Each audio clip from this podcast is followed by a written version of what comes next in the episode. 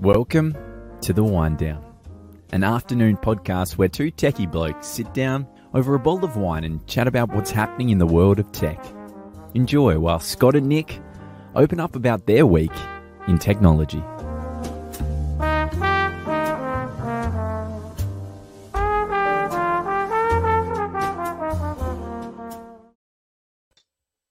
Well, good afternoon, everybody, and welcome to the Wind Down. I'm here with Scott. Hello, Scott. So, just in a mouthful of wine, I got you right at the right moment there. How are you, sir? you did. Hello, how are you going? I'm good. I'm good. I'm good. And this on the week where something amazing happened. Yes. You ready for the amazing thing? Microsoft announced that Windows 11 will be available on October the 5th. That's excellent. I'm excited. Isn't that amazing? Another amazing thing is it's a free upgrade, which is kind of exciting. And the totally amazing thing is it's four months early. So, what, what does that mean? What, what, do you mean? What does it mean? It's four months early. It came out four months before they said it would initially. Okay, well, look, Windows 11. We, will probably have to have a, a, separate discussion about this. But like, oh, okay, Windows 11. What, what does that mean? Why? Why do I need it? What's it going to do for me? Oh yeah, and there's some there's some super cool, really useful stuff in Windows 11, which which I think is going to be amazing. But we should do a session on it. I've already um, done a podcast with CRN Magazine where we talked about it. I've been running it for a while now, um, mm-hmm. but let's do a proper one where we sit down and we talk about Windows 11. What is it? Why should you upgrade? Why should you do? Why should you go up to it? But it's it's got cool stuff in it. I really like it. It does. It does. I noticed the windows are rounder now. The Windows got rounded corners, but that's just a little tiny aesthetic. And the oh, um, start menu start menu looks a bit more like a Mac, but that's just an aesthetic too. I, I noticed um, that too.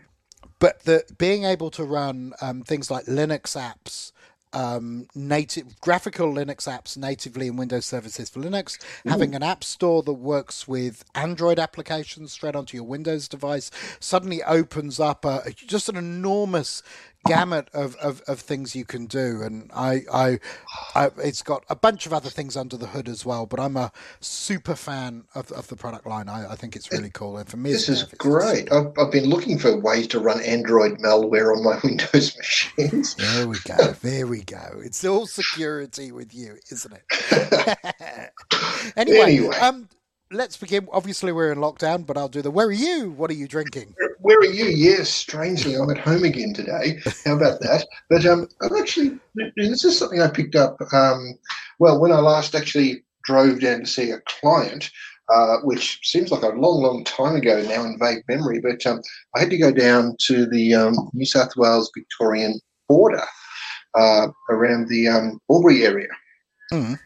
And um, passing through Gundagai, stopped off there and found, oh, there's a winery. Borambola. Oh, there we go. Let's um, sure make you bigger so So that's a anyway, Borambola Moonlight. Mm. Borambola Moonlight, and um, you know it's interesting because I've um, I've always sort of said, you know, look, look, at the back of the bottle and describe, see how the wine's described, and look at it, and if it's not really there saying what it's all about, it's probably not that great. And this one talks all about uh, Captain Moonlight. Excellent. How he so, was in the area and doesn't actually talk about the wine. there's a bit of a warning right up front. Well, I'm it's not, home it's too. not bad though. You know, it's not bad for an area not, not, known for grapes. But, I'm uh, not going yeah. Cab Sav. I'm going one of these. Ooh, Bin Triple Five. Bin Triple Five, 2016. Yes. It's not. I haven't seen that in a while, actually. No, I found it at good old Dan Murphy's. So there you go. Yeah. Ah, it's yeah. red. There we are. It's red, it's Shiraz, and it's perfect for the wind down. Now, today, um, following on from the accounting technology fireside chat, which we recorded today, but you're all going to see tomorrow, um, we were talking about, um, and, and the reason this came up is um, someone Trevor was working with um, is really suffering under lockdown because they haven't moved to the cloud and they right. had a server break and suddenly all their users can't work. Ooh. And Victoria's a bit hmm. different. IT people aren't essential workers, so it's very hard for somebody to get in and fix the device. And yet, that's kind of stuff doesn't happen when you've got stuff in the cloud. So this, I thought we'd have a conversation about. You know, yeah, everybody's saying, you know, you should move to the cloud. There's Rod Drury from Xero standing on stage saying, if it's not in a browser, it's not in the cloud. And there's all this rubbish spoken about cloud computing. But fundamentally, let's discuss whether as a business you move to the cloud or you don't move to the cloud. If you don't move to the cloud, what will happen? And if you do move to the cloud, what will happen? Yeah, and it's we, we should sort of preface this. There's nothing forcing anyone to move to the cloud. It's not. It, there's certainly a lot of business benefits to be had, but no one's saying unless you do this, the world is going to end for you. However, uh, well, yeah, I agree, but I reckon I'd counter that with we're starting to see guys like Microsoft with their traditional products like Exchange or SharePoint starting to give us snifters that this may be the very last version.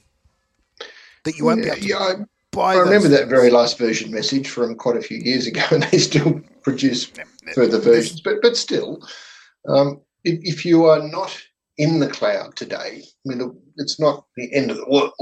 You can still run, but you'll probably find that there are certain things are going to become harder and harder. Yep. I'm just thinking the the applicability of um, older technologies to your business yep. when your competitors are using all the new features and functions that are automatically available to them without any effort. Yep. Um, you're you're also probably likely to uh, have trouble getting technical skills in oh, some yeah. of the older technologies we were chatting amongst the team about this this wind down today, and we were going, "What about moving to the cloud?" And Jason, who we will get on a wind down at some yeah. stage, went, "It's getting harder and harder to find technical people who can manage on-prem systems." Mm. It is, mind you. We, we were speaking to somebody the other day, weren't we? And they said um, they had a client looking for a COBOL programmer. Yes, yes. Well, you still get that in some places. There's still COBOL code running around. Um, I know a COBOL yes. programmer actually, if you need one, but um, not me. Not me. His name's way too young. His name what? Gandalf. I just think of COBOL programmers now as these people with old white beards go, oh, I can code that for you. And then anyway. there's this. I knew it was it was a valid it was a valid direction you could take in computer science when I started in the industry. And if you haven't if you haven't re-educated because it's been a good place to be for years and years, maybe there are still some out there. But yes, it's certainly the the older doyens of our industry do that kind of stuff. But but having said that, these apps are still running and clearly providing some value to the businesses they are in. Yeah, I'd say COBOL runs most of our finance systems, most of our yeah. governments, most of our core banking platforms. Absolutely. Mm. And it's scary that it's difficult to migrate off. Yes. Mm. Yeah, well, you, you see that anyway. I know we were, we were talking about that the other day, and here's here's an interesting point, and I think this applies as much to anything as it applies to software if you don't keep your software that you're writing up to date with current versions and standards, it gets exponentially harder and more expensive to get things up to date. Yes, and what one of the things that we also do uh, from a software development side is we build software, but also maintain existing software, and some of that, as as you said, is actually it, it becomes quite cumbersome trying to add features or functions into code that is quite old. Yeah, and and it's funny. I like to work with my teams on code which is bleeding edge. So in our world, bleeding edge at the moment is .NET 6, which gets released in November, um, but we've been writing code in it for months now. Um, and I find going back to .NET 5, which only came out last November in its current shipping version, a bit of a, a step back. But okay, .NET 5 to .NET 6 is the world's easiest upgrade. .NET 2 to .NET 6 is really hard. As we saw today when we had a 2003 server and I said, well, just in place upgrade it to 2019. And everybody around the room went, you, you what? yeah, yeah, I didn't have much hope for that. I know it is documented as it's supposedly going to work okay, but oh, uh, yes. Anyway. Yes, anyway. It so, would be very interesting. So staying on premises, you're going to get less and less software available to run on prem, I think you're going to get less and less access to technical talent because technical talent's not doing that stuff anymore, right? Yes. It's, it's, people who can remember how to do it. One of the things we talked about, and this, this, I want, I'm interested to get your view on this. We talked about this in the wind, in the, not the wind down, the fireside chat, was um, integrations so you'll see now mm-hmm. in the world of cloud, I can integrate Xero with, you know, 300,000 different applications, or it feels like that. Or I've got Microsoft Power Automate that integrates with another thousand things, but all of those things are cloud. None of those things are on premises. Do you think people on premises are miss, missing an integration opportunity? Oh, possibly. I mean, and let's just sort of let me turn this around a little bit. Um, both AWS and Microsoft for their Azure stacks have an on-premises version. Yes. So um, they've got the you can actually go and buy a rack full of hardware and servers, and Microsoft's uh, Azure Cloud will actually run in that for you. Uh, the same so with AWS. So, yeah, cloud's not, and, and let's let's talk about what cloud is. Cloud mm. isn't necessarily public cloud. Right? Correct. Cloud can be all sorts of things, but there's a bunch of things that go with cloud. And let me try and explain it, at least from my point of view. It's software defined infrastructure and platforms it's me being able to go to some software and say, give me this network, give me these machines, give me this, that, and the other, and the software builds them and maintains them and does that kind of thing. Mm. Not physical spinning disks and racks and uh, um, not that kind of stuff. So it's, it's that. And you know, I remember working with the NAB years and years ago, and we were really excited because we got provisioning a server down from four weeks to two days. In the cloud, provisioning a server should be 10 seconds. It should be should just be clicking away you go. So I mean, yep. the, the AWS um, outpost um, yep. concept. Um, yes, you can if you've got a uh, either like a, geographical issue or you've got a security issue where you want don't want your data to be outside of your physical location. Yes, it will run on these structures. Um, but having said that, you've also got access to all the modern applications and things that people are developing and all the services that go with it it's very different to having oh i'm just going to get one of these things create my create my little private cloud and run my old virtual machines on it you're, you're still maintaining and managing your own infrastructure and one day that's going to run out and it's going to break and it's going to fail and you're going to end up in trouble. But but the, one of the key things in cloud is software as a service right? Mm. microsoft aren't going to give you a copy of office 365 to run. No they're, they're, they're not. They've done it for the chinese government right? So and that's big bucks. So they're not going to do it for us. But you're not going to get a copy of Xero to run on premises or in your AWS outpost, right? So software as a service, I think, is an interesting space as well. In SMBs, Scott, which I know is where you work, do you see a, more of a gravitation towards software as a service rather than the old, yeah, you know, I'll buy and implement and run it on infrastructure type stuff? It, it's for most modern decisions, it's the only thing being looked at because a lot of the SMB um, businesses don't have the IT resources they need to be able to do anything otherwise. You, you don't have people who go in and set up servers and install applications and maintain them. And it's sure you can you can engage a, an IT company as a managed service provider or whatever for it, but you'd be looking at hang on, why am I doing something new today that is really like on an architecture that's 20 years old? Why am I not using a cloud enabled version of this where it's probably the same price or even cheaper? But I don't have to worry about running at the power. I don't have to back it up. I don't have to configure it. I don't have to look at the disk space on it, and put more drives in, and someone doesn't have to come in and do all these maintenance tasks all the time. And what, why am I doing that in the first place? Mm-hmm. It's simplicity. That's the whole thing. Okay, so simplicity is one of the reasons. Um, uh, you also hear from customers, but I've got legacy application X, or my favorite one from SMBs, but I'm unique. Everybody's unique they're all unique right until the point at which they all use common software. Um, and look, the same way. I'm unique. I use Microsoft Office. Uh, yes, right. Um, look, there's always, I, I tend to find the majority of that reasoning is just from people who don't really understand what is available today, what's possible with modern technology. But look, having said that, there's, there's there's quite a lot of like happy Amish people out there, yeah, living without electricity not using yeah, not they using seem to technology at all. Yep. Yeah, they seem to be happy. They seem to get by. Hey, good on them. But um, I don't know if it's for me, but. Hmm. I, I haven't tried it, so I, I couldn't tell you. I, I think disconnecting is always good for a little bit. It, it actually, like that's probably a good point. Actually, it, it does have a certain appeal to it, doesn't it? yes. We've been in lockdown too long, Scott. oh,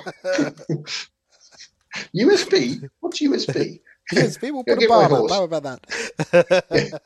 dear, oh dear. But, but this is oh, just um, it. If you but if you've got a um, the, um, if you do have a business uh, that, for example, is using a, a horse and cart to transfer things uh, around the place, and the all of a sudden the automobile comes out, and you can, you know, very quickly you can do more in faster time with less resource and so forth. You you'd really want to do that to make your business better. So the question would be, why are you really staying with your old applications that are heavier to maintain, that are taking more resources away from the business in other areas, just to maintain or keep that going? It's it's, it's a strange sort of sensation. Yeah, no, it is. But what about? So that's cool, right? Let's all go up to date. Let's all get modern applications. Let's all go to the cloud. Let's do everything SaaS. Let's upgrade from our copy of you know Windows 98 and Office 98 to something a bit more modern. What's this ribbon thing? Um, and and that brings me back down to that's all very well. We've talked about the technology.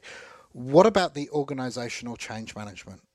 Because what I see is young companies, and I don't mean new companies, but companies full of young people adopt technology faster versus companies full of older people. And I consider myself an older person so I think I can say this right? That they, they're loath to adopt new things he says just about to install the latest beta of Windows 11 but they, they, they, there's there's lots of that that barrier to change because well, it's working. Why fix it?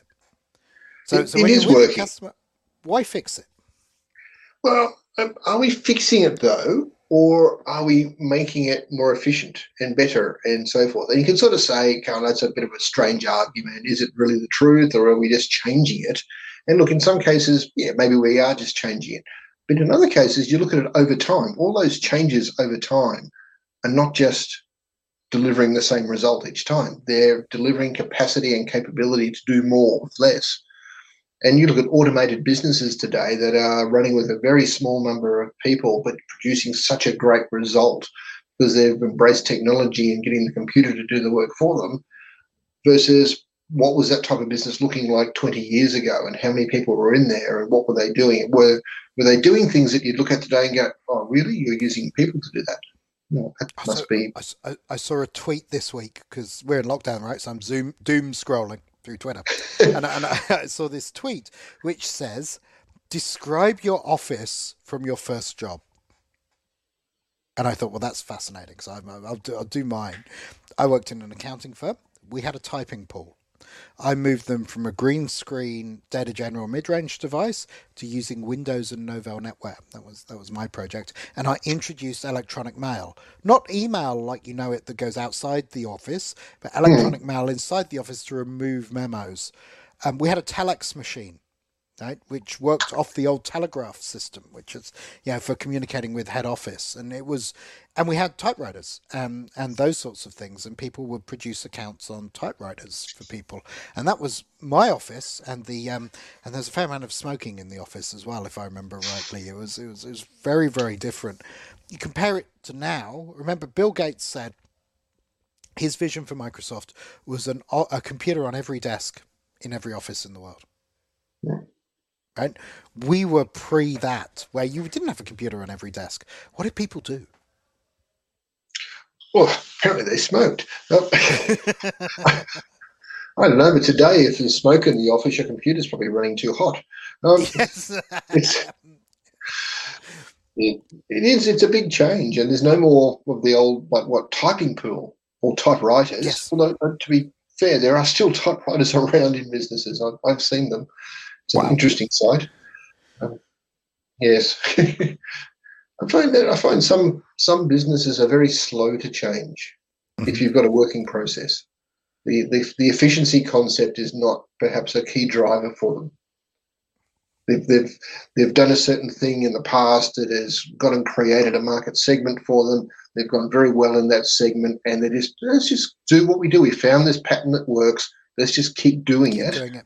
Yep. But eventually, that pattern stops working for them. Whatever that process is they've developed, whatever that methodology they um, that they're using to achieve that result, it stops working well after a time.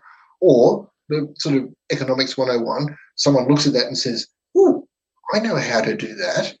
I can automate that whole thing and do it at like one tenth of the cost."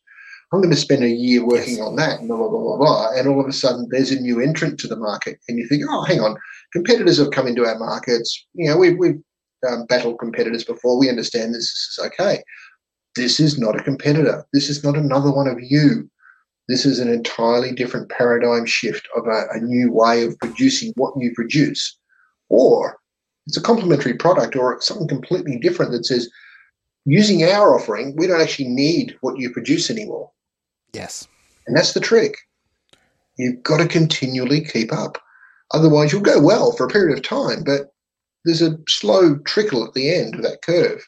And it's a downward curve unless you keep innovating. Yep. And disrupting yourself, they say. Well, yeah, that's right. You've got to be your own biggest disruptor.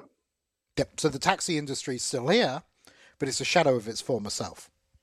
Because yeah, and look, they've, they've got to now created an app that sort of looks vaguely the same concept as the Uber app, but I, I think they've sort of lost the appeal of what that is because I think people have worked out it's it's not that they want a better way to get the old taxi. They don't want the taxi anymore. They want yes this new model. Yep, yep, and and so so their biggest detractor is now themselves because people don't want that that thing anymore. And I think that's that's mm. fascinating. We see that a lot, right? I I'd even wonder should they rename themselves. The, the, concept of taxi is still that old. It's been around for hundred years, sort of thing. Yep. Is, is, it the older way of doing it now that the new way has come along? Yes. Go, go find some domain name that's not taken and put that in there and call it that. I don't know. you never know. Eh? Maybe that'll work really well maybe it will. But yeah, you have to keep disrupting. That's the point. And uh, so, one of the things is you need to leverage as much technology as you can get your hands on to make that disruption happen, right? And mm. and I, I, think our view is, and I could be wrong, but I think we share this, is you can do more of that in the cloud than you can with what's available to you on premises. At least what's available in most people's budget. I'll absolutely look in in the cloud. I can put a credit card in, and for fifty dollars or a month or hundred dollars a month, get access to massive amounts of technology that is there ready to use and run for me in all different areas versus if I had to go and do that by buying servers and infrastructure and consulting and business pro, all these things to, you know, all of a sudden I've spent a quarter of a million dollars to get something up and running yes. and I haven't done anything yet. No, absolutely. Why not, why not just put the coin in the cloud computer and get it to do it for you?